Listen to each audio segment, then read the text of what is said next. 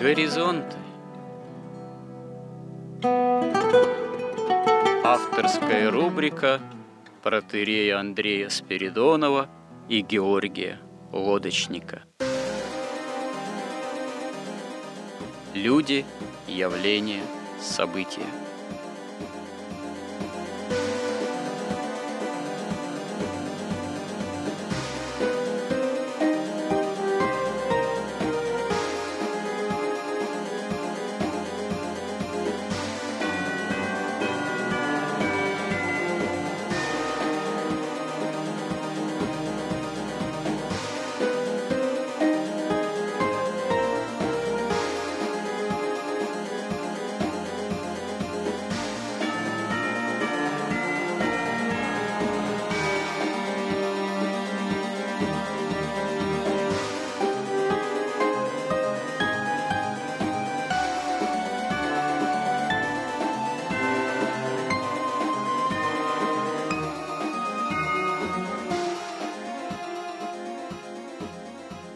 Добрый день, уважаемые радиослушатели. В эфире радио Благовещение и в рубрике «Горизонты». Я протерей Андрей Спиридонов и мой постоянный собеседник Георгий Лодочник. Беседуем о насущных темах. И наша продолжающаяся в этом цикле насущная тема – это тема справедливости, морали, причем справедливости и морали в современном обществе, в экономических, хозяйственных, народных отношениях. И разбирая ту царящую несправедливость, какая заложена в современной модели этих отношений, мы пришли к выводу, также говоря о том, что делать и как быть, что, к сожалению, современная система экономической жизнедеятельности она фактически связана с тем, что последние десятилетия Россия стала своего рода колонией Запада, западного мира. Но это не секрет, многие публицисты об этом говорят, что попытка Запада сделать из России такой сырьевой придаток является одним из оснований ну, наших экономических бед, определенной отсталости. И, в общем-то, именно то, о чем мы говорили, о вот этой некой изначально заложенной в этих отношениях несправедливости и вообще двойственности такой идейной и моральной, которая, увы, царит в отношениях нашей хозяйственной, да и народной жизни. Это двойственность, повторюсь, это между основами миропонимания изначально тоже православными, христианскими, как именно христианской цивилизации, и вот этой вот самой либеральной моделью. Э, быть может, понятие колонии, колониализма, оно может казаться кому-то уже устаревшим, но вот думая над всеми этими, так сказать, вещами и обстоятельствами, приходишь к выводу, что на самом деле это ведь еще с древних времен ветхозаветных определенное такое хищное отношение одних народов к другим народам всегда было неким общим местом. Всегда была борьба за жизненное пространство, за ресурсы, за лучший ореол обитание, за подчинение, в том числе и экономическое, имущественное одного народа другим более в этом смысле успешным народом. И можно, конечно, долго говорить э, о том, каким причинам уже четверть с лишним века назад с падением Советского Союза мы оказались включены в систему западного хозяйства именно скорее как колония, но это, увы, для человека трезво мыслящего, пытающегося анализировать, что происходит, все-таки факт. То есть, на самом деле, политика колониализма, она совсем никуда с мировой арены не уходит, ну, просто принимает другие формы, а в нашу эпоху, ну, можно сказать, такого трансгуманизма, уже давно длящиеся попытки эти вот гуманистические отношения возрожденческого такого типа изначально осуществлять, просто такой вот хищнический колониализм, он просто маскируется разного рода прекрасными фразами о правах человека, демократии и так далее и тому подобное. Я думаю, что я не ошибаюсь в этих выводах, и мой компетентный собеседник сейчас скажет свое весомое слово на этот счет. Ну, чтобы было понятней, как работают вот современные механизмы колонизации, снова надо вернуться к понятию, что такое деньги и что такое прибыль. Это очень важно. Вот представим себе, что вот 10 работников потратили 100 часов, чтобы построить ну, какой-то там кораблик. Другие 10 работников там растили и пекли хлеб. И тоже потратили 100 часов. Потом те продали корабль за определенные деньги, эти продали хлеб. Но поскольку те и те работали по 100 часов, значит, в принципе, они получили одинаковое количество денег. Но если исходить из того, что деньги – мера стоимости и труда, как нас учат со школы. И вот эти, которые продали корабль, купили себе хлеб, и как бы все справедливо и нормально. А разделили они ну, между собой пропорционально вкладу, пропорционально предприимчивости, воле, количеству затраченного времени, квалификации. Все справедливо разделили. Но, допустим, следующую итерацию – один из самых там, допустим, умных и самых предприимчивых работников, он не стал покупать хлеб, он там сэкономил деньги и сказал там, допустим, пяти своим сотрудникам, что давайте вот за эту цену мы будем строить новый корабль, а когда я его продам, там уже не важно. Все, что я получу, там я получу. Если меньше, меньше, больше, больше. Работники соглашаются то же самое и с теми, кто хлеб печет. И тогда открывается возможность, и ради чего это и делается – продать дороже этот корабль и также ровно, допустим, дороже этот хлеб. Опять обмен как бы состоялся вполне справедливый, но вот те пять работников, которым заплатили раньше, они уже не смогут купить то же количество хлеба, что в первый раз. То есть они получат уже меньше. И вот эта разница, это как раз будет прибыль тех, кто ну, стал работодателем.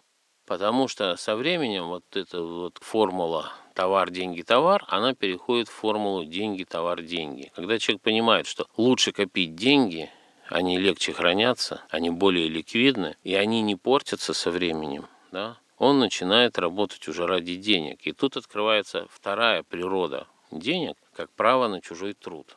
То есть, когда вы начинаете платить работникам за то, чтобы они что-то сделали, они как прежде совместно поработали, продали, справедливо разделили. А здесь сначала вы покупаете их труд, а потом делаете, что хотите, продаете то, что сделали, даже этим же работникам или чужим, уже с прибылью. Да? Вот, и у вас оказываются деньги, на которые вы можете снова нанять этих работников для любой цели, там, для охраны, для войны, там, ну, там, для грабежа даже, да, для строительства каких-то кораблей, как угодно. То есть вы начинаете ими управлять. Вы можете подкупить чиновников, да, то есть у вас начинает концентрироваться огромная власть, власть негласная, тайная и анонимная которая намного со временем, как показывает история, становится сильнее и важнее власти такой открытой. Но это скорее можно назвать коррупцией, Но это чем уже... колониализмом в собственном смысле. Это я, нет, мы пока говорим только о том, от, что такое прибыль, откуда она берется. Тут же вот. где-то коррупция, оказывается, да. соседствует. Нет, я говорю, что потом эти деньги можно на любые цели пустить. Можно отдать бедным, а можно подкупить судью. Да? Это уже просто деньги становятся уже не просто мерой стоимости труда, они становятся источником власти. Вот. И тут появляется ростовщик. Он говорит, вот смотри, ты смог тогда только 5 работников купить, я даю тебе кредит под процент, и ты сможешь уже 10 купить, да? Что с тобой потом будет, каким образом ты там удачно сработаешь, неудачно, но ты мне мой процент заплати, а ты, значит, если будешь правильным, хорошим, значит, конкурентоспособным, ты тоже получишь свои деньги. То есть получается так, что со временем вот уже невозможно производить никакой товар, не используясь кредитом и не извлекая прибыль. То есть прибыль становится тем единственным источником, на который развивается любое производство. И поскольку все производство, там длинная история, как это происходило как раз в начале 20 века, ну, в конце 19 века, то есть в такой борьбе между национальным капиталом производительным и между международным финансовым, победил международный финансовый и, в общем, основную прибыль за счет кредитов стал концентрировать у себя и, в общем, сконцентрировал у себя и основные деньги, и сейчас основную прибыль, это начало 20 века, вы говорите. Ну, конец 19-го. А, но вот классическая колониальная система, когда мы вот так из учебника истории вот говорим, там, колониальная Англия, колониальная Франция или Германия колониальная, она же, эта классическая система сформировалась гораздо раньше. Другое дело, что в 20-м столетии она рухнула, и можно говорить о том, что была создана несколько иная, выглядевшая по-другому система. Иная, да. Новая, иная как раз вот на деньгах, вот на этих двух свойствах а денег. рухнула-то классическая. Ну, классическая не на деньгах все-таки была создана, А на рабах, на завоеваниях. на силе просто, Ну да. на грубой силе. Ну да. То есть приезжает армия, порабощает. Завоевывает там Африку. Да, да, вывозит рабов. там, вывозит рабов или вывозит там сырье, да. Но это еще не имеет отношения вот к той схеме, которую вы... Нет, это не имеет. Вот они переходят постепенно к новой системе, которая сейчас работает. И работает вот она таким образом. Значит, первый принцип, ну, подчинения и извлечения денег незаработанных, это обмен сырья на продукцию высокого передела. То есть представьте себе, вот Россия продает газ, получает свою долю прибыли с него, а Германия делает автомобиль. Но вот этот газ, потраченный на производство автомобиля, а мы покупаем автомобиль, она нам вставляет потом в счет за этот автомобиль. А кроме того, за производство еще много-много чего. И на каждом этапе немцы получают прибыль, которую мы платим. Поэтому на каждой итерации продажи сырья на автомобиль Россия теряет колоссальные деньги. Там можно посчитать, какую долю прибыли. И, и там не только мы платим, ведь на каждом этапе не только прибыль, но и на каждом этапе банковский процент мы платим банкам. Вот, поэтому ну, при каждом продаже сырья и покупке утюга, там, телефона, компьютера, машины, там, стиральной машины, мы все время теряем огромные деньги. А как получилось именно так? Вот как случилось, что мы на это согласились? Это именно связано с падением Советского Союза, с некой якобы победой Запада в холодной войне, или с того, что мы сдали эти позиции борьбы в холодной войне, и, или нас вообще купили как э, Я туземцев за думаю, стеклянные бусы, так что, сказать. да, мы до этого еще дойдем, как это получилось. Ну да, это была продуманная совершенно политика, но под прикрытием такого, что не надо производить то, что уже произведено, и проще купить. Зачем делать, если можно все купить? Закроем все заводы, распустим. Тем более Запад и Соединенные Да. Штаты, они такие хорошие, Да. Они такие миролюбивые, Да. они только спят и видят, как нас осчастливить плодами своего процветания. Да, вторая важнейшая тоже составляющая вот этой колониальной политики – это, назовем так, иерархия займов. То есть есть несколько семей, которые владеют Федеральной резервной системой США. Они печатают доллары как хотят. МВФ плюс, да? Ну, МВФ это уже другой механизм, но изначально деньги печатает там, ну, несколько там семей, там, неизвестно сколько, но их несколько. Ну, может, несколько десятков, а может, несколько штук, но, в общем, несколько людей. Они даже самому государству дают в долг, что, ну, просто странно. Как оно может отдать под, под процент? Если только единственный источник денег они, как же они отдадут с процентами? Только если кого-то разорят, допустим, Можно сказать, что у самих себя получает. почти. ну, для них это от Америка, в принципе, ну, один из элементов вот этой иерархии. Вот. Дальше они печатают деньги просто бесплатно. Потом своему ближайшему окружению, следующему уровню иерархии, они дают эти займы там под 0,1%. Те дают дальше под 0,5, ну и так дальше вниз. И вот за то, чтобы стоять у этого ручейка, и получать огромные деньги вот на этой процентной разнице, они служат абсолютно безоговорочно своим хозяям. И вся эта мировая иерархия идеально работает. И на конце, на самом низу этой пирамиды оказывается Россия, где если брать доллары, то там, если вы можете, допустим, взять кредит там где-нибудь в Соединенных Штатах, там под ипотеку, допустим, под 2, под 4 процента, то в России уже под 6, под 8, под 10, под 12. Вот. Это второй важнейший механизм. И тут же нужно сказать, что огромную роль в этом всем играют как раз центральные банки колоний. Они поддерживают курс доллара, соответствующий там своей валюте. И самое главное, они пропорционально вот стоимости денег, долларов, они еще умножая на риски своей страны, делают, устанавливают ключевую ставку высокую. И у нас, например, ключевая ставка там там 8, 10, там 12 процентов, а там в Европе 0,5 процентов, да, вот такая разница. И когда такая разница, то тут кредиты у нас становятся уже тогда не под 4 процента, а наши рублевые там, допустим, под 20 процентов. И происходит что вот за счет этой ключевой ставки? Первое, блокируется собственное производство продукции высокого передела, где много прибыли, А второе, международные финансовые спекулянты начинают заниматься такой технологией, называется carry trade. То есть они берут в банках там, под 1%, под 2% там, долларовые кредиты, покупают на них рубли и кладут в наши банки там, под 10%. И таким образом дополнительно мы берем уже вот эти дорогие кредиты, а платим их даже не нашим банкам, а вот этим уже спекулянтам международным.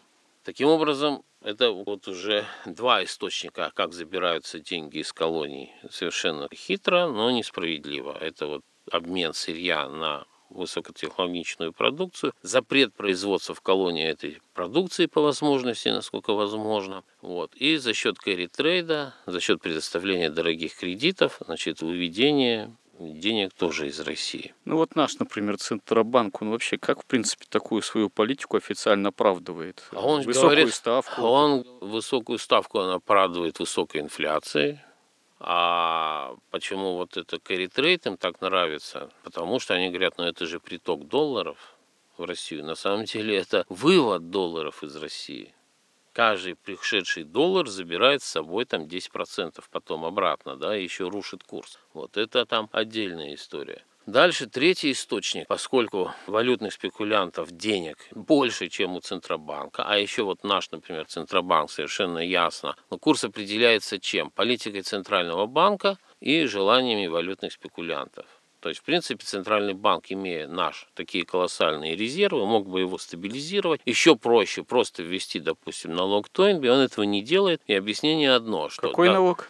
Налог Тойнби был такой английский а, ну, экономист. надо нашим слушателям разъяснить. То вы, конечно, будучи сведущие во всей этой налог... терминологии, вы упомянули, но многие слушатели ничего не поняли. Что за налог Тойнби? Ну, Тойнби культурному человеку, это фамилия, это прежде всего историк, там автор. Но это, видимо, другой Тойнби, да? Я предлагаю, может, мы вернемся к этому потом, когда будем говорить, а как из этого вообще выбраться, да? Потому что иначе... Про налог Тойнби? Да. То есть это, но пока его не введут, верить в то, что мы будем развиваться, невозможно. Потому Ждем. что в Ждем. этом участвуют, ясно, что какие-то очень влиятельные силы. Олигархи. Ждем налога Тойнби. Итак, что дальше-то у нас? Дальше у нас постоянные валютные колебания игра на валютной бирже. Да, поскольку это, конечно, никакой не рынок, а это организованное, спланированное колебание курсов, то именно валютный банк и Центробанк и люди в этом участвующие все время получают прибыль на игре на бирже на валютном курсе. А весь народ всегда получает убыток, потому что как только надо ехать в отпуск, курс подрос и так далее. Ну, надо да. платить налоги, курс подрос, и это третий способ выведения денег. А у нас получается вот эта спекулятивная игра на курсах, она, можно сказать, считается как нечто саморазумеющееся и ну, на финансовом рынке, в банковской биржевой деятельности, ну вот как такое чуть ли, ну, нельзя сказать, наверное, как добро, но как неизбежное зло или как вообще нечто рыночной экономики обязательно сопутствующее? Ну да, как? это как такая свобода, значит, рыночная, когда определяется истинный курс валюты. Да. На самом деле, конечно, это никак не определяется никакой настоящий подлинный курс валют, а это просто, ну, понимаете, вот объем операций хозяйственных, он в сотни, в тысячи раз меньше, чем объем валютных спекуляций. Это же касается и нефти. Ну вот эти самые у нас, допустим, в России валютные спекуляции, которые, очевидно, в своей основе они не являются каким-то здоровым элементом. Вот. Скорее, это как раз-таки следствие или проявление той самой глобальной несправедливости, о которой мы ранее и говорили. Вот. Они это как раз тоже признак такой колониальной зависимости, или они таковы же и в метрополии, там, в Соединенных Штатах, или там это несколько иначе выглядит? Ну, понимаете, там народа не, не волнует, какой курс доллара. Это волнует только метрополии, потому что, ну, как получить вот эти настоящие деньги. А народ никак. Вот, кстати, когда Центральный банк резко поднял ключевую ставку, да, банки не могли выдавать кредиты, потому что под 25% кредиты брать никто не мог. Ну, какие-то единичные случаи. И, кстати, когда на эту тему говорили, так что ж вы делаете, зачем такая высокая ставка, я лично слышал по радио, как бывший заместитель председателя Центробанка Алексашенко, да, он говорил, да как, почему? Потому что если давать дешевые кредиты, их своруют. Вот эта логика просто поразительна. То есть, если ты берешь кредит, который отдать физически нельзя, то его не своруют. А если нормальный кредит, то его своруют. То есть Но это... это, э, как получается, они сами же расписываются в нечистоплотности это... инструментария, э, какой существует в современной системе. Это как один следователь в интервью по поводу одного громкого уголовного дела вот, э, сказал, да зачем нам было устраивать такое вот сложное следствие там по такому-то поводу? Да ведь проще же было, что подбросят наркотики обвиняемому и все. Ну, то есть он, видимо, сам не понимает, чего говорит. Он сам же расписывается, что система способна действовать именно таким образом. Получается, наша финансовая банковская система, она тоже легко расписывается в собственной нечистоплотности и считает, что это является нормой вещей. Но это получается вот норма вещей того, о чем мы начали разговор в данном сюжете. Это норма вещей именно для современной неоколониальной политики до отношений внутри колонии. Получается, что так? Ну да, вот в 2015 году банки, когда не смогли зарабатывать на кредитах, они исключительно получали прибыль на валютных спекуляциях ну и, соответственно, ну, какую-то долю, да. Ну и не говоря о том, что тот же банк, Сбербанк, например, наш родной, да, он, в общем-то, американский. Тоже не совсем родной, только он, кажется. Он совсем не родной. Только он... вывеска родная, да. Все остальное уже не очень. Да, он там на 49%, по-моему, американцами принадлежит, и плюс еще каким-то ну, способом. Фактически он управляется из Америки. Получается, что э, мы пока этот сюжет вынужден, наверное, закончить на этой печальной ноте, чтобы вернуться э, к той же теме в следующем нашем собеседовании в рамках рубрики «Горизонты». Храни Господь. Горизонты на радио Благовещение.